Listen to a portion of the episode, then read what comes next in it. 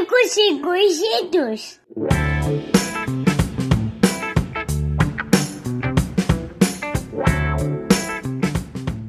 Olá, meus amigos e conhecidos, eu sou o Gabriel e esse é meu podcast, o Ninguém Me Perguntou. Eu começo sempre da mesma forma que é te pedindo para seguir, arroba podcast Ninguém Me Perguntou no Instagram e podcast Ninguém Me Perguntou no Facebook. Eu queria pedir para tu dar uma olhada também no www.apoia.se barra podcast Ninguém Me Perguntou. Eu sei que é complicado, mas eu vou repetir devagarinho, tu vai, vai entender, ó www.apoia.se barra podcast Ninguém Me Perguntou. Dá uma olhadinha lá e vê como é que tu pode me ajudar. Eu aproveito para agradecer meus apoiadores que ajudam a manter esse podcast no ar. Não tem como ajudar no financiamento coletivo do Apoia-se? Não tem problema. Me ajuda a divulgar o podcast. Segue, classifica no Spotify, no teu agregador preferido. Tem várias formas de tu conseguir seguir, tu conseguir classificar e comentar e dizer para as outras pessoas escutem esse negócio aqui que é legal. Quero te pedir para tu tirar um tempinho também e tu dar uma olhada em www.ninguemmeperguntou.com.br. É meu site onde eu publico meus textos, as cartinhas que eu escrevo pro meu filho e as minhas opiniões furadas sobre algumas coisas.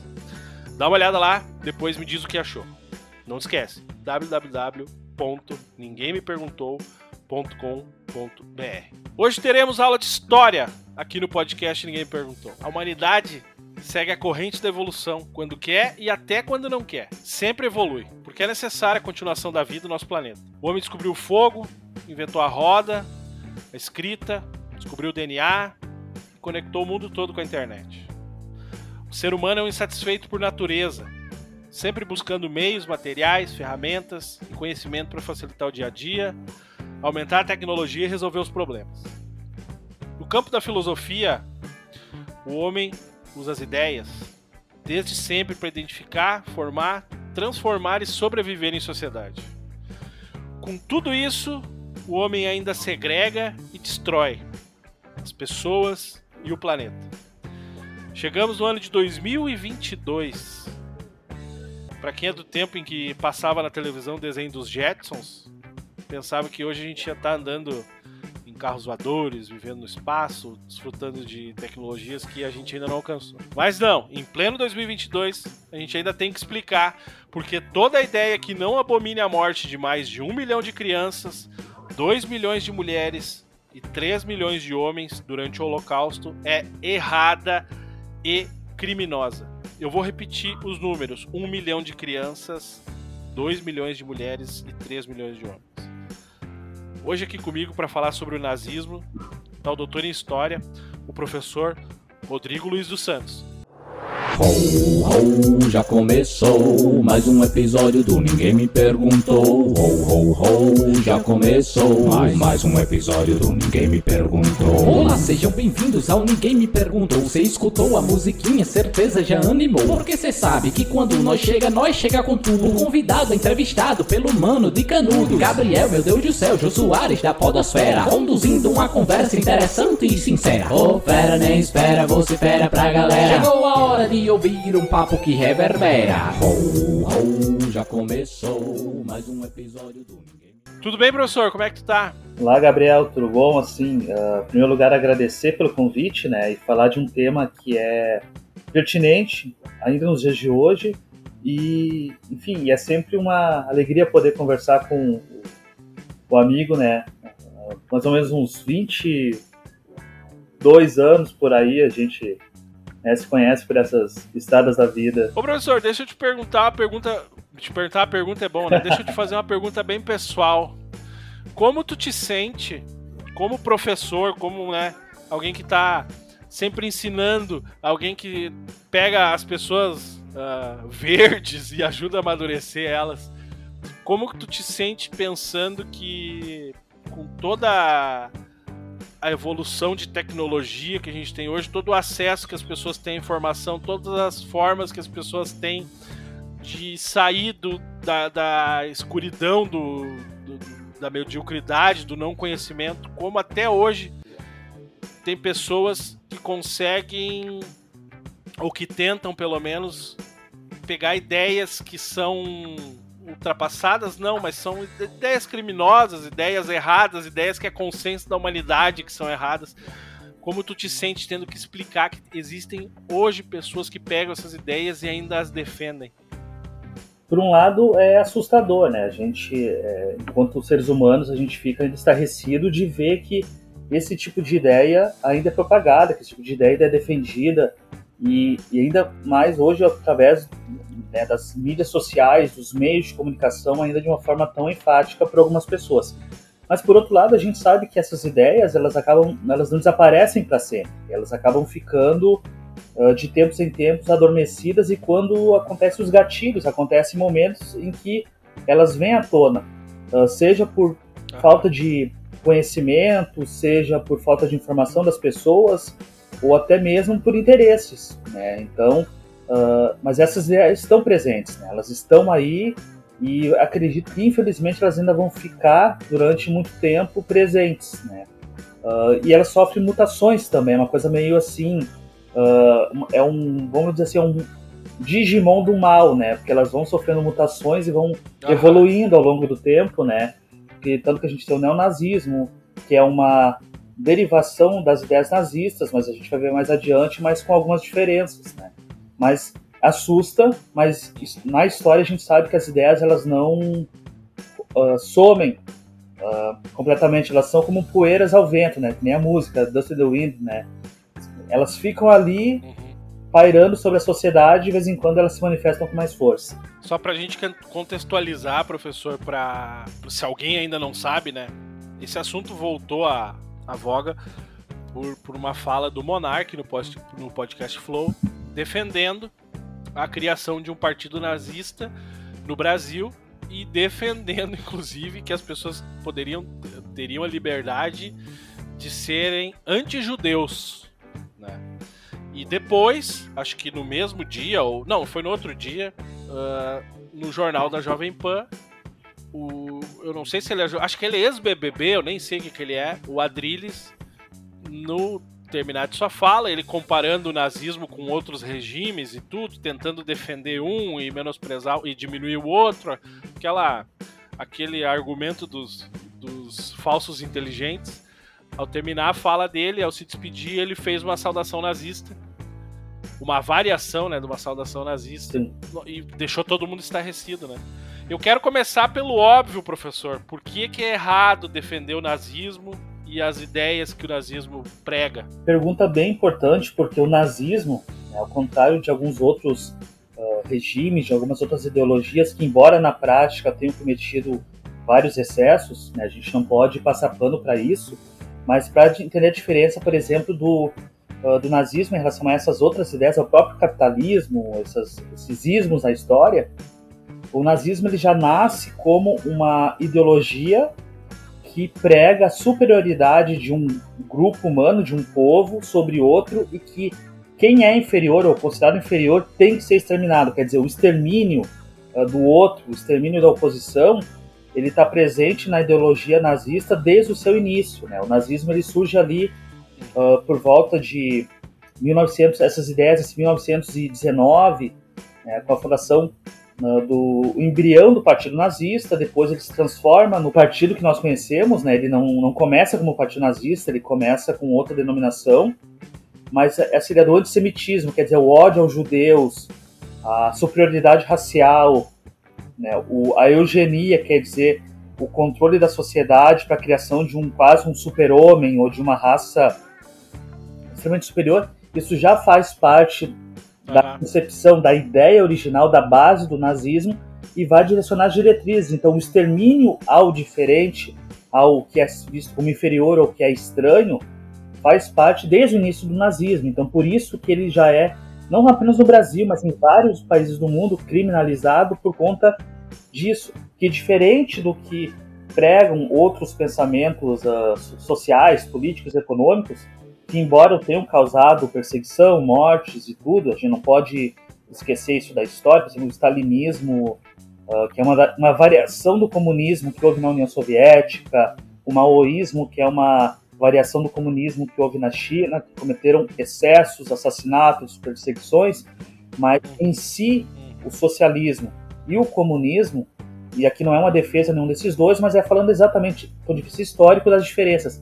Eles não pregam o extermínio de uma outra raça, um termo que era mais usado com frequência antigamente, né? hoje se fala muito mais etnia, mas não prega o extermínio de outro, grupo ser, de outro ser humano, de outros grupos humanos. Já o nazismo, desde o início, prega isso. E as suas diretrizes, as suas ações depois, durante o período da ascensão de Hitler e do seu grupo, vão exatamente colocar em prática as ideias que o partido uh, nutriu durante os seus em torno de 26, 27 anos de existência. E como é que ele nasceu, professor? Ele nasceu dentro do partido do Hitler ou ele já é anterior ao Hitler?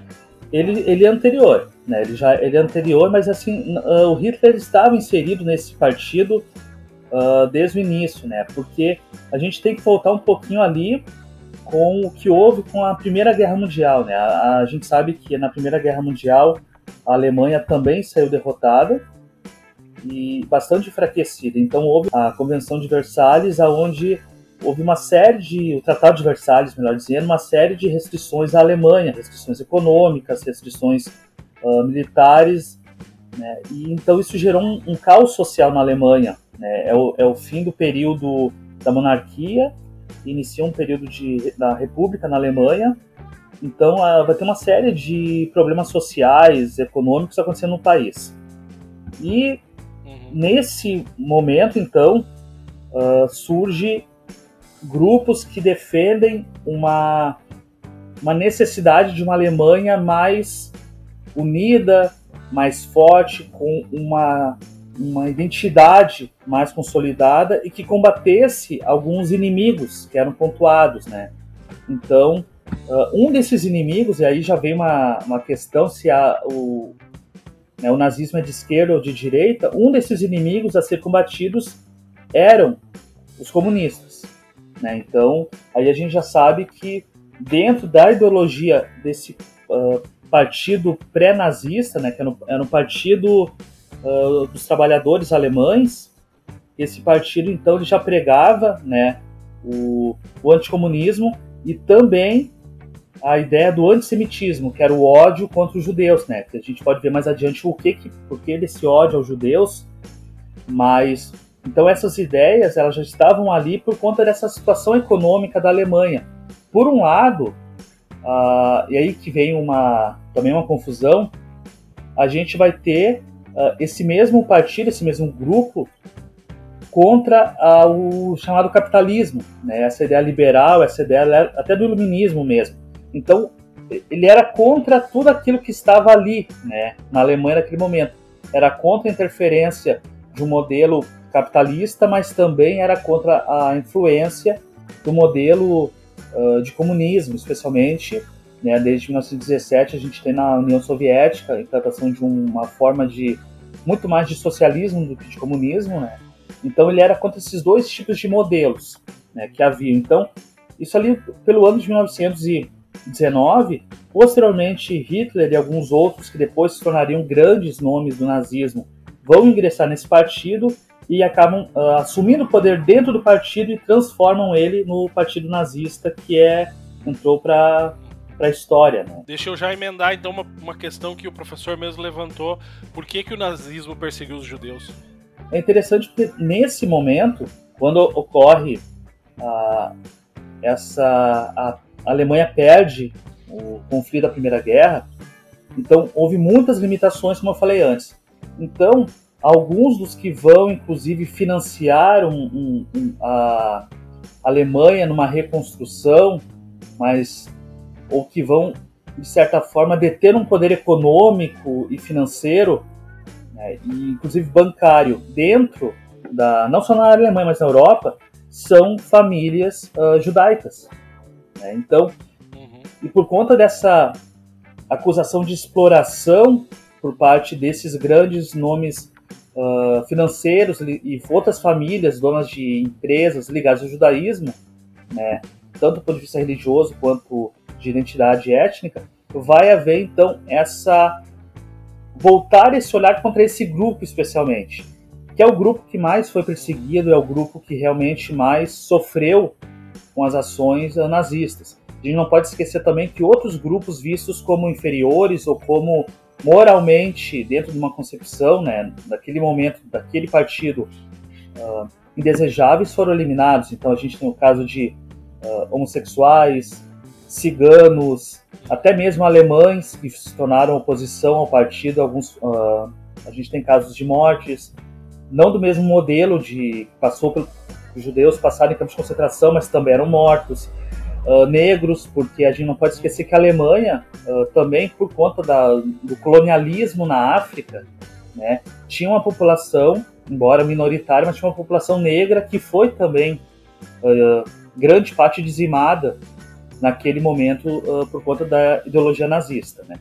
Mas principalmente porque tudo que de errado haveria uh, na Alemanha, do ponto de vista da exploração do povo, era pre, uh, pregoado aos judeus por conta do poderio que eles tinham na economia e na questão da industrialização e do comércio na Europa e na Alemanha de forma especial, especialmente nesse período que vai de 19 até 1933, quando ocorre efetivamente uma ascensão de Hitler ao poder como chanceler da Alemanha e depois como o Führer, né, como esse comandante geral alemão. Professor, eu, eu fico com uma pulga assim, né? Uh, se essa questão de, da, da, perseguição deles, né, já que era tanto um os judeus de, de, tinham tanto poder econômico, né?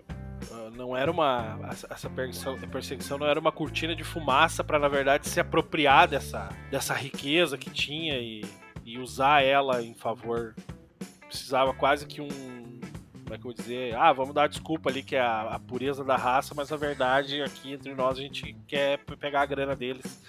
Não. Não vou te perguntar se é possível isso, mas. Faz sentido isso ou é uma besteira? Faz sentido também, porque uh, a partir do momento em que eles perdiam, né, os judeus eram. Né, o governo também ficava com as riquezas produzidas por esses grupos. Né?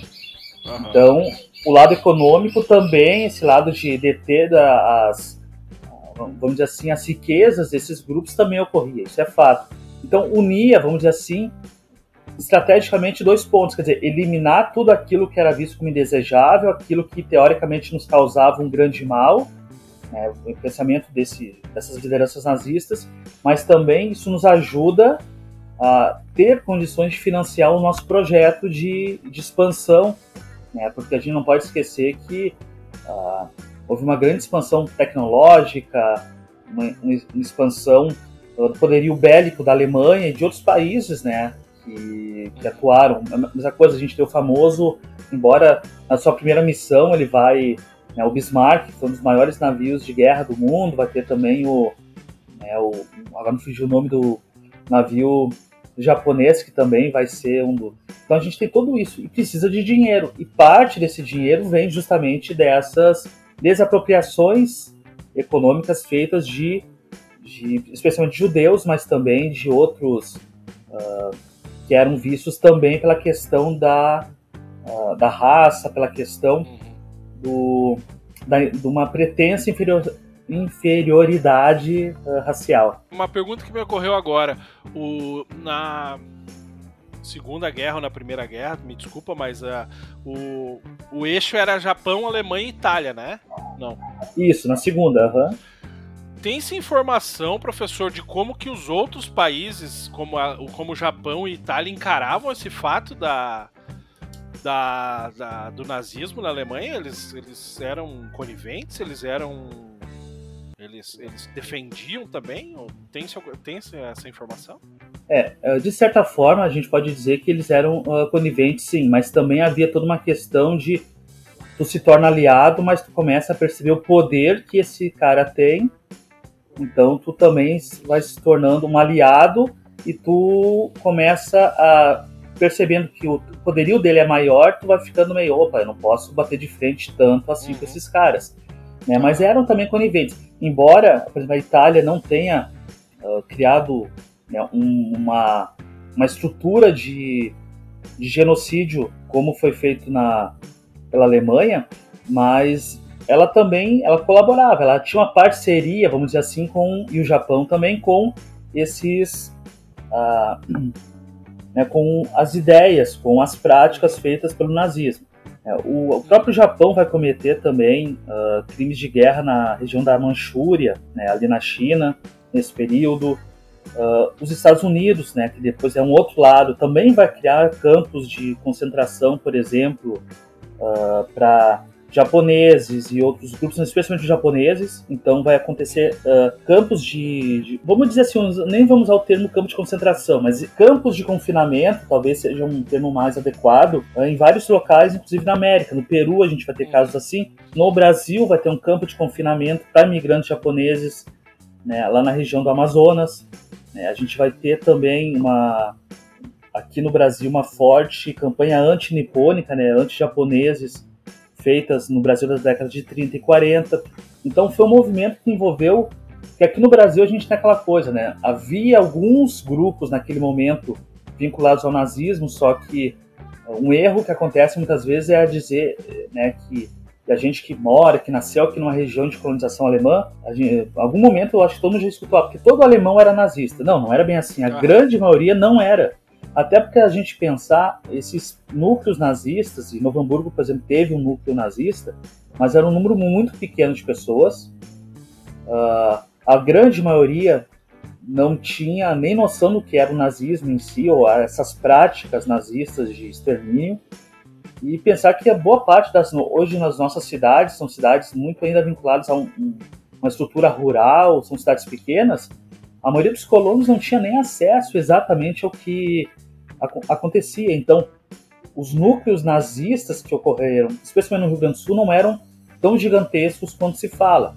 Né? Existiam, isso é fato, mas a gente não pode até esquecer um detalhe que até 1937 Uh, o próprio partido nazista era aceitado no Brasil. Em 37, que acontece quando Getúlio Vargas dá o golpe de Estado e gera o Estado Novo, é que os partidos políticos, todos eles são proibidos. Né? Havia isso e havia uma interação econômica, diplomática do Brasil com a Alemanha.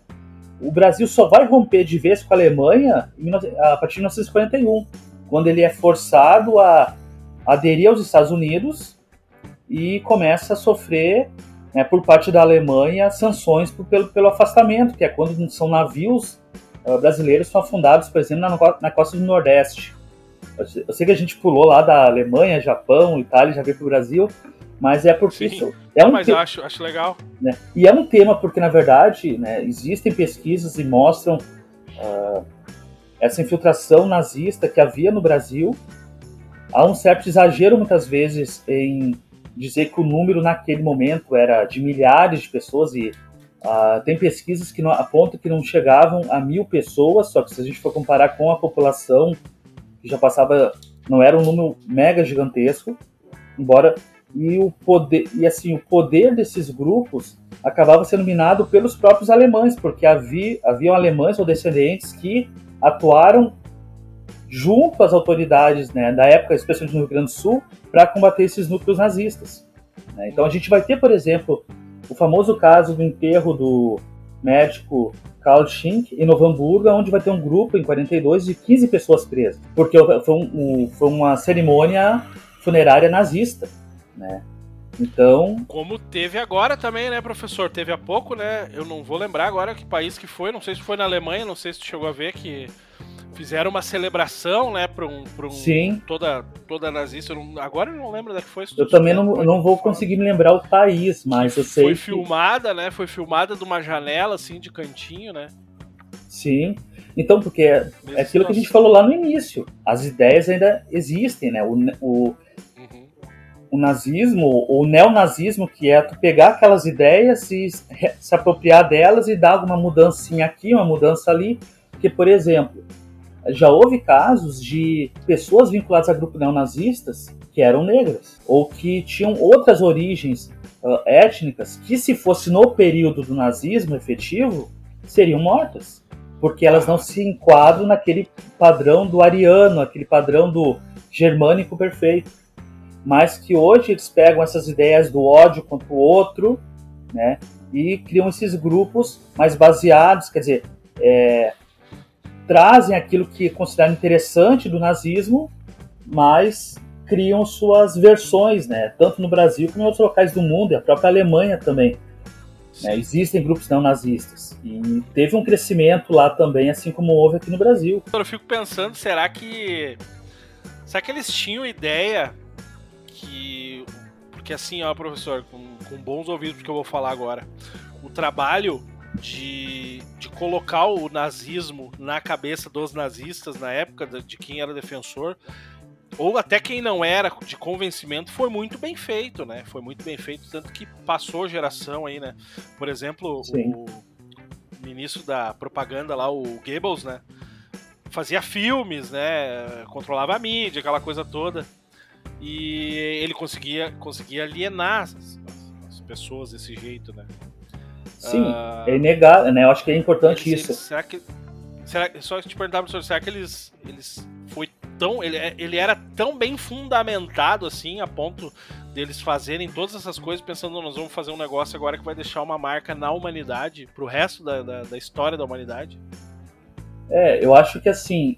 acho não, na verdade. A gente, a gente sabe que eles se empenharam muito, isso é fato. E assim, quando a gente fala assim que eles tinham qualidades no sentido de ter sucesso no, em boa parte do que planejaram, não é defendendo, mas é constatando. Eles, eles, uh, Hitler cercou de pessoas que sabiam muito bem o que fazer e como agir dentro daquele ideário. Quer dizer, nós temos esse, essa meta, então com essa meta nós vamos uh, agir.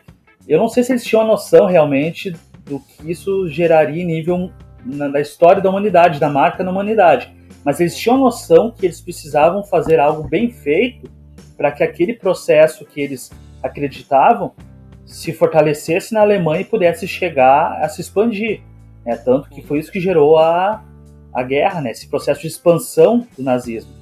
Então, né, então a partir da propaganda, né, porque primeiro tu pega uma realidade de um, de um país que está ainda vindo de uma guerra acontecida, terminada em torno de 16 anos antes, né? ainda é um país enfraquecido, então tu vem com um discurso, nós vamos reconstruir o nosso país e vamos, esses que estão nos uh, maltratando, que estão roubando a nossa riqueza, roubando nosso direito, esses vão ser julgados, vão ser punidos, quer dizer, haverá uma vingança contra eles, né? Uhum. E, e tu começa a promover uma série de mudanças e mexendo com essa coisa do orgulho nacional, criando uma identidade nacional através de uma origem quase que mítica, né? O mito da raça ariana. E com isso, então, tu começa, no primeiro momento, a primeira propaganda e as ações são vamos mostrar a esse povo que nós temos condições de estar no poder e levar a Alemanha a ser uma grande e poderosa nação. No segundo momento, a gente conseguiu mostrar isso, então agora vamos começar a caça às bruxas, quer dizer, os nossos inimigos, e com isso a propaganda, a, a pregação do ódio e uma série também de outros fatores foram bem articulados e conseguiram fazer com que essas medidas fossem aplicadas e e a caça aos judeus e aos grupos inferiores, eu acho que eu não citei antes, deficientes físicos também eram bah, uh, perseguidos, deficientes físicos também. Por quê? Porque o que é que um deficiente não vai representar esse super-homem alemão, uhum. ou essa raça superior? É um sinal de inferioridade. Então, deficiente físico, a morte é a solução. Né? Então, também faziam parte disso. Eu não tinha comentado, mas a perseguição a deficientes físicos foi muito forte também uh, nesses regimes, uh, como foi o regime nazista. Né?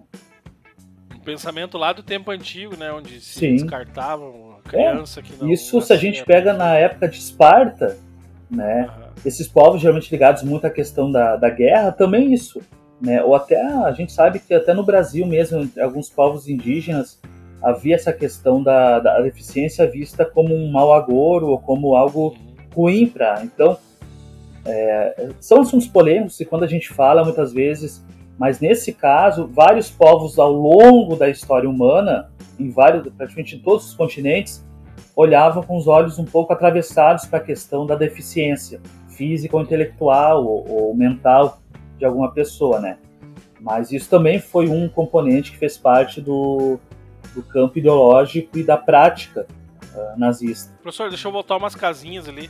Uh, fez muitos trabalhos sobre a colonização né, alemã no, no, no Brasil, no Rio Grande do Sul, para as pessoas que estão ouvindo de outros lugares entenderem. Aqui na nossa região, é, região do Vale do Paranhana, região do Vale dos Sinos, nós temos uma, uma colonização alemã muito forte. Até professor São Leopoldo, acho que foi o primeiro lugar né, a receber os alemães, ou o segundo, né? É, foi o. Vamos dizer assim, no, Brasil, Rio Grande, é, no Rio Grande do Sul foi. Já teve experiências anteriores na região de. na Bahia, mas não foi bem sucedida alguns anos antes.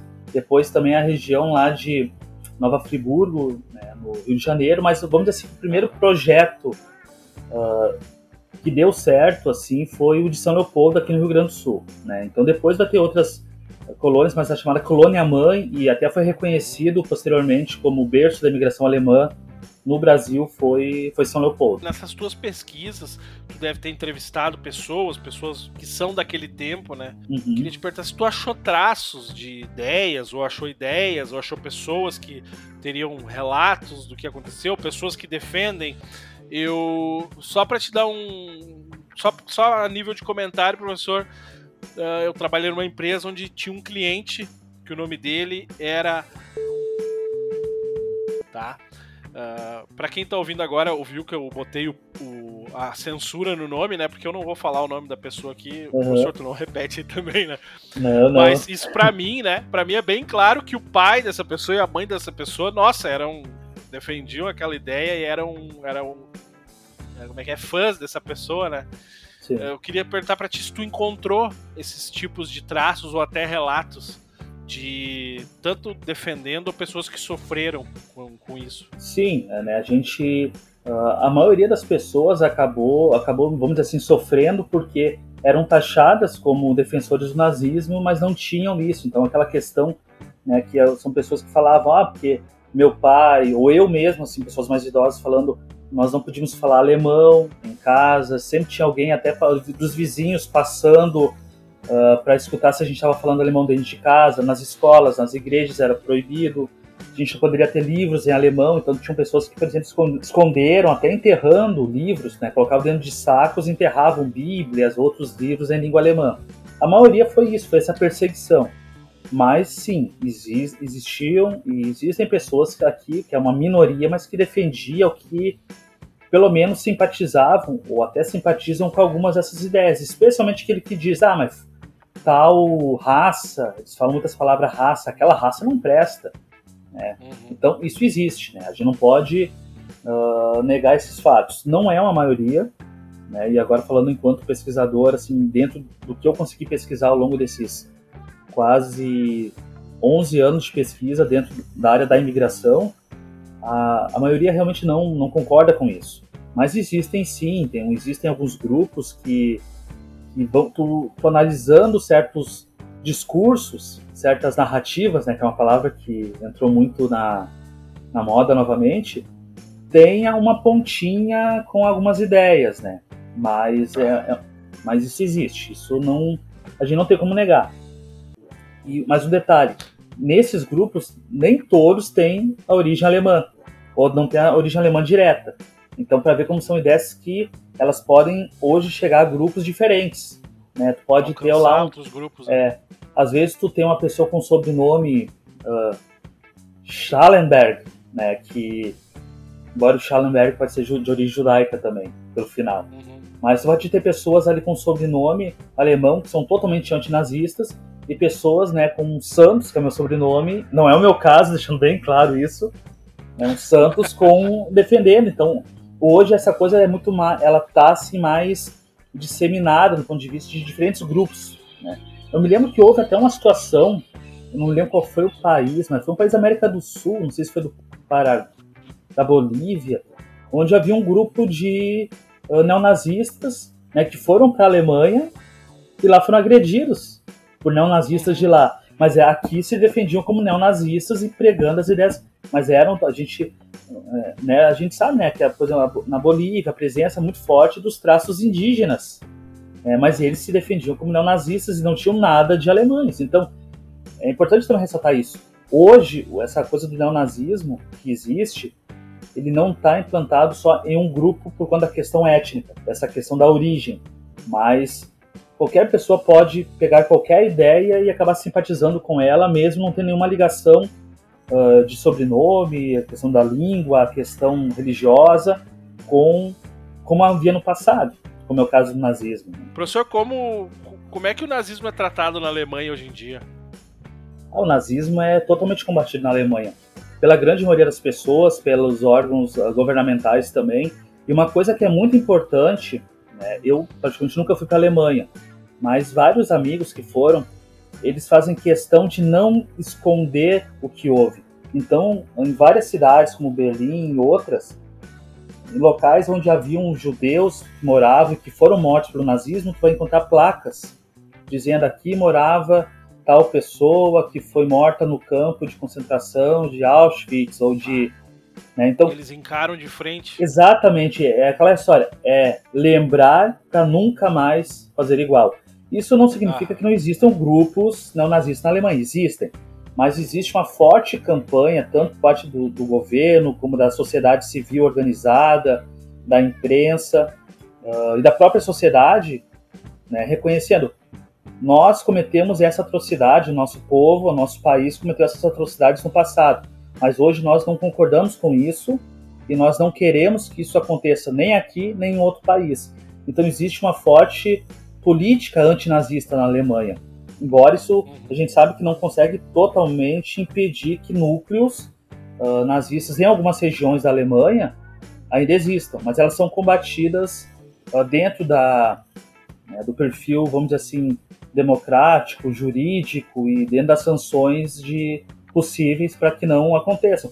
Tanto que uh, tem famosa, a gente olhar nas redes sociais, tem um famoso, uma imagem que tem um, não sei se é um desfile ou o que está acontecendo, então um cara tá num bar, ele levanta a mão e faz a, o gesto nazista, logo aparece um policial e ele é preso. Porque esse tipo de coisa, esse, uh, essas manifestações lá são, né, são punidas, realmente são punidas pela, pelas autoridades. O que o Monark fez agora, ele, será que lá ele é preso, seria preso? Provavelmente sim. Provavelmente sim, porque ele, além de tudo, ele usou uh, um meio embora não seja uma concessão pública, mas ele usou um meio de comunicação de massa para difundir uma ideia e de forma errônea, quer dizer, uh, além disso trazer informações que não co condizem com, com os fatos. Então, ele seria preso, provavelmente, seria ter algum tipo de, de julgamento por conta disso. Professor, agora aquela pergunta para te fazer perder os amigos. Vamos lá. Hoje em dia é assim, né? Infelizmente. Aquela para fazer o cara perder amigo, vão perder o seguidor, o cara vai parar de escutar agora, depende do que tu falar, vai ter uns que vão parar de escutar, uns vão aplaudir. O nazismo, professor Rodrigo, ele é de esquerda ou ele é de direita? Eis o momento em que vamos para a hora da verdade. O nazismo, ele é de extrema direita. É, tanto que o nazismo, assim, a gente quando fala de direita e esquerda, a gente tem campos da direita e campos da, da esquerda que defendem a, a democracia. Então, dizer que a direita é anti, totalmente antidemocrática também é uma é errado, né? Mas ele é de extrema direita, porque uhum. ele combatia uhum. né, o, o comunismo, ele justamente via o comunismo como algo ruim para a construção de uma sociedade totalmente forte, totalmente uh, unificada, como é o que eles pretendiam para a Alemanha, e o fato de usar aquela expressão uh, nacional-socialismo foi muito mais no sentido de, no primeiro momento, cooptar as classes trabalhadoras da Alemanha para apoiarem né, as ideias do nazismo.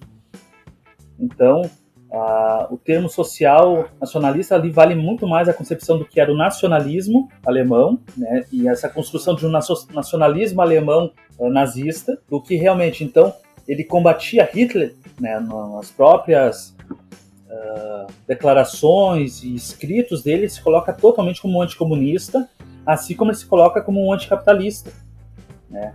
Então, uhum. mas embora ele flerte muito mais com um, um perfil da, ligado a um certo capitalismo, a um outro modelo de capitalismo, mas ele é contra, e num primeiro momento ele se aproxima dessa coisa da classe dos trabalhadores, mas para que ele consiga o apoio, tanto que depois ele vai controlar também essas, essas instituições.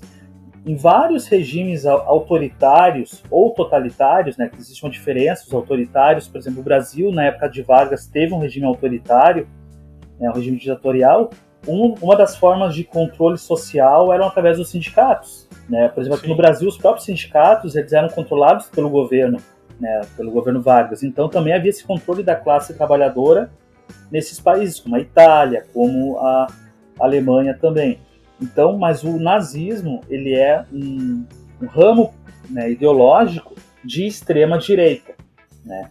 Tanto que outros grupos de direita mais moderados que existiam na Alemanha também foram perseguidos nesse, naquele momento, né? Porque não concordavam com as ideias uh, do antissemitismo, as ideias uh, de eugenia vindas do, dos partidários do nazismo. Então, a gente também não, não polemizava né, aquela coisa, a direita e a esquerda é o bem contra o mal. Não. Existe, existe até hoje partidos de extrema lucidez em todos os campos da, da política, né? mas o, o nazismo ele é sim de extrema direita. Isso é né, as próprias uh, declarações, o que ainda existe de documentação nazista, porque muita coisa foi destruída, né? Mas isso tudo mostra que eles se identificavam contra, né, a gente não sei se na época a gente poderia dizer uma extrema direita, se viam dessa forma, mas eles eram anti uh, um capitalismo, porque esse capitalismo que eles naquele momento era muito ligado à presença de judeus, como a gente falou antes. Então eles eram contra isso, mas também eram anti uh, comunistas, porque essas ideias comunistas poderiam interferir nessa questão da uma ideia de uma sociedade sem amarras de, de governo, sem um controle estatal, na teoria, também interferiu no plano de um partido único, um poder único centralizado em torno do Estado, que é o que o, o próprio nazismo defendeu. Então, só para, né, vamos ver depois a gente fazer os cálculos quantos, né, vão querer massacrar a gente. É. né? Mas é, talvez venha alguém lá dizer o, o contrário, né, É. professor? Daí eu já vou passar pra ti, ó. Tu assume essa bronca e tu vai lá explicar pra pessoa a parte. Mas assim, ó, o professor Rodrigo ele é doutor, ele é todas as coisas que vêm antes disso, é um pesquisador. Então, como. Bom, professor, eu falei tudo isso porque eu ia dizer agora assim, ó. Ele é um cara da ciência, né? Mas a ciência hoje tá tão, É, mas eu acho importante. tá tão menosprezada que eu acho que nem vou, Não, nem vou mas, eu levantar acho que, mas eu acho que tem que dizer sim, no caso, porque a gente é nas ciências, no caso das ciências humanas, porque, embora a ciência está tá desacreditada, mas eu sempre digo assim, eu me orgulho muito da, do caminho que eu escolhi profissionalmente, que eu faço enquanto professor, historiador, enquanto né, alguém da área das ciências humanas, que é um campo da ciência extremamente importante, e, e podemos dizer, nosso, ah, né, ser cientista também, né, um cientista social, vamos dizer assim, é importante. Então acho que a gente tem que mostrar que tudo que está sendo que eu estou falando aqui tem base científica. Quer dizer, pesquisas que não só eu, mas que há tantos anos outras pessoas fazem, não só aqui, como na própria Alemanha. Mas eh, a gente tem situações que os caras da Alemanha têm que dizer que não, mas aqui a- o nazismo foi extrema-direita, porque pessoas de outros países do mundo ficam dizendo ah, foi de esquerda, não sei o quê, porque ah, o nazismo foi de esquerda, Aham, não sei o aham. quê, lá, aquela coisa toda. A gente tá, tá comentando antes, né, que a gente falou várias vezes ali sobre o neonazismo e tudo, né? Pra gente falar um pouquinho sobre esse assunto. O, o nazismo é uma ideia que existe até hoje, que fica escondida e às vezes ela aparece, que nem foi esse caso aí que a gente falou no começo do podcast, né? Eu, eu quero ler só pra, pra pessoal ouvir aqui uma notícia que eu achei hoje, que eu fiquei apavorado de tão recente que ela é. Ela é de 16 de janeiro de 2022. E ela diz assim, ó. Grupos neonazistas crescem 270% no Brasil em três anos. Estudiosos temem que a presença online transborde para ataques violentos.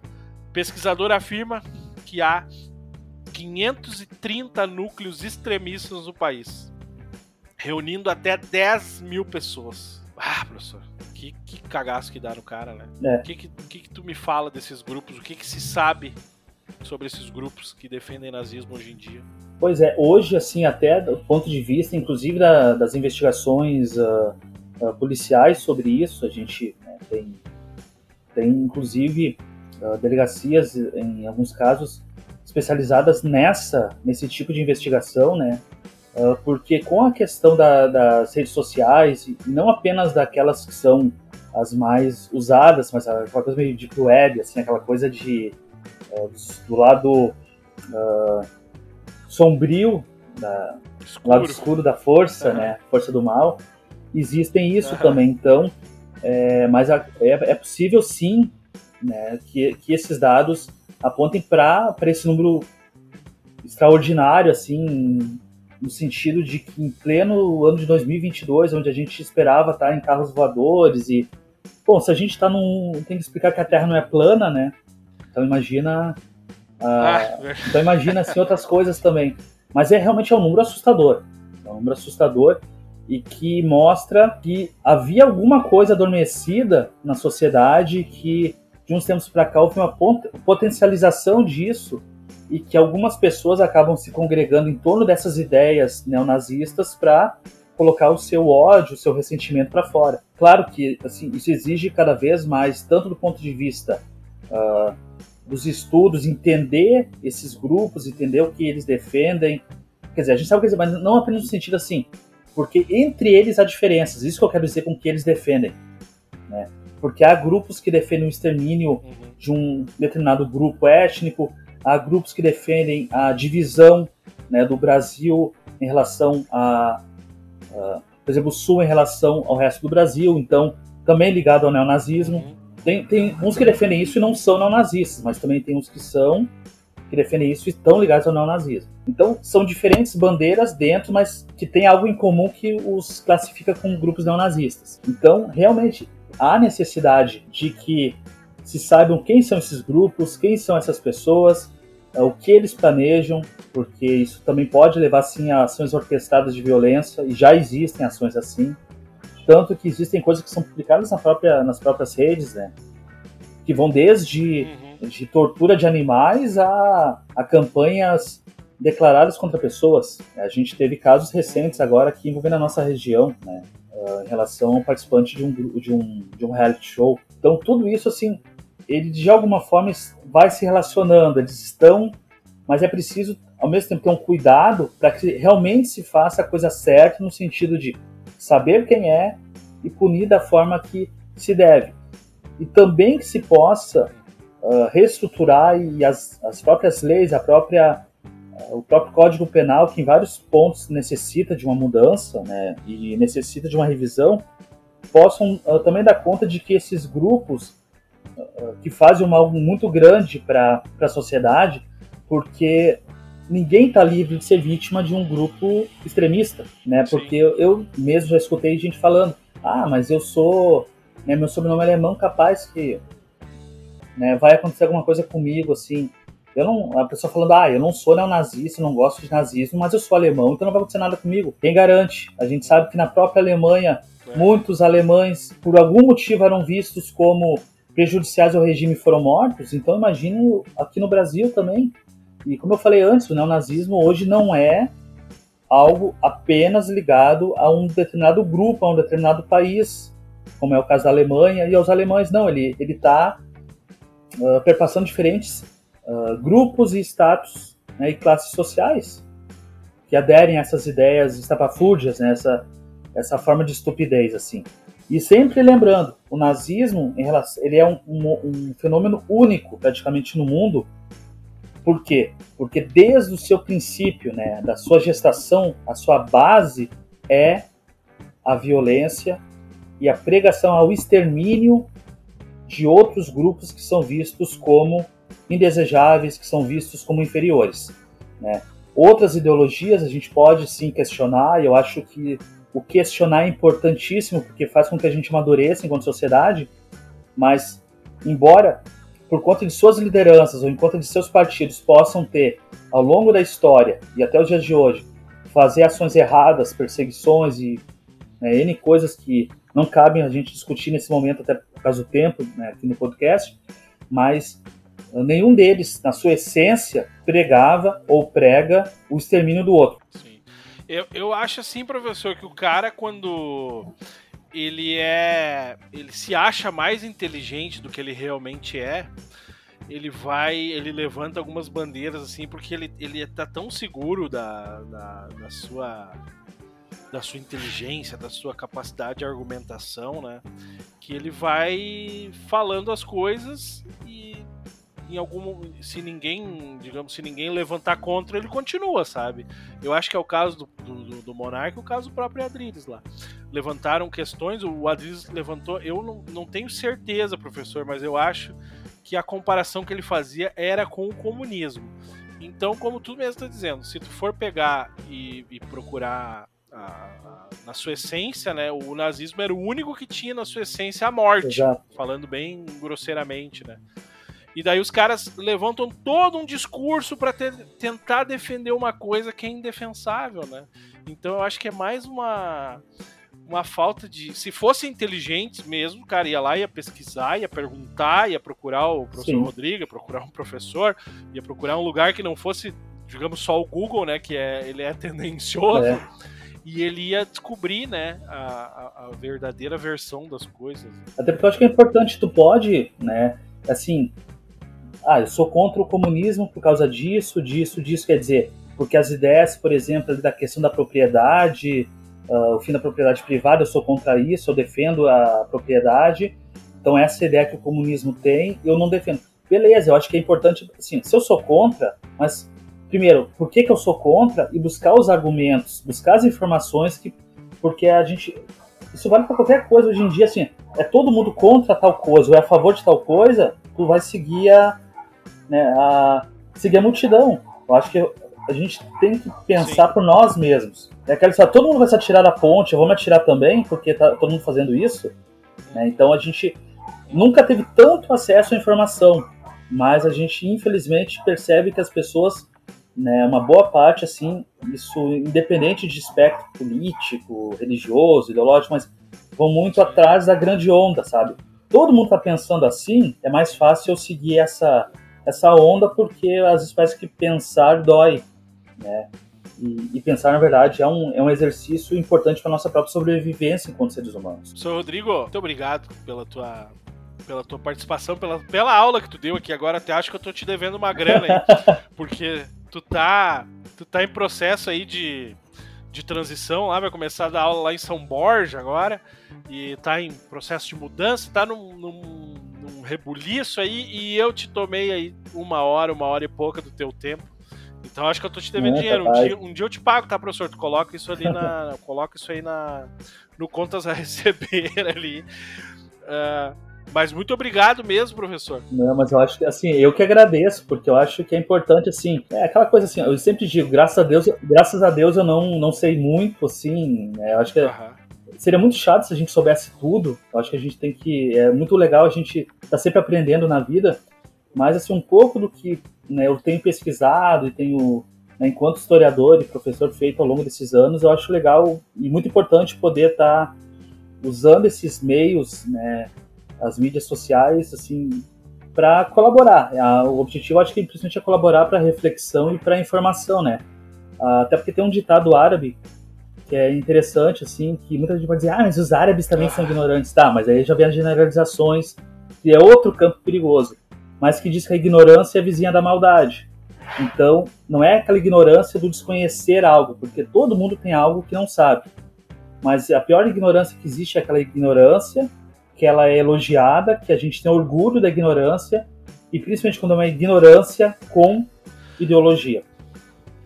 Né? Então, acho que a gente tem que buscar informação, e informação é importante para a gente poder entender a nossa sociedade e o nosso papel na sociedade. Professor, tu quer deixar tuas redes sociais e onde é que o pessoal te encontra? Se alguém tiver alguma dúvida, o pessoal pode te mandar lá e tudo. Não vão lá brigar com o professor, né? Se alguém ouviu alguma coisa que não gostou aí, né? Vem brigar comigo aqui, porque.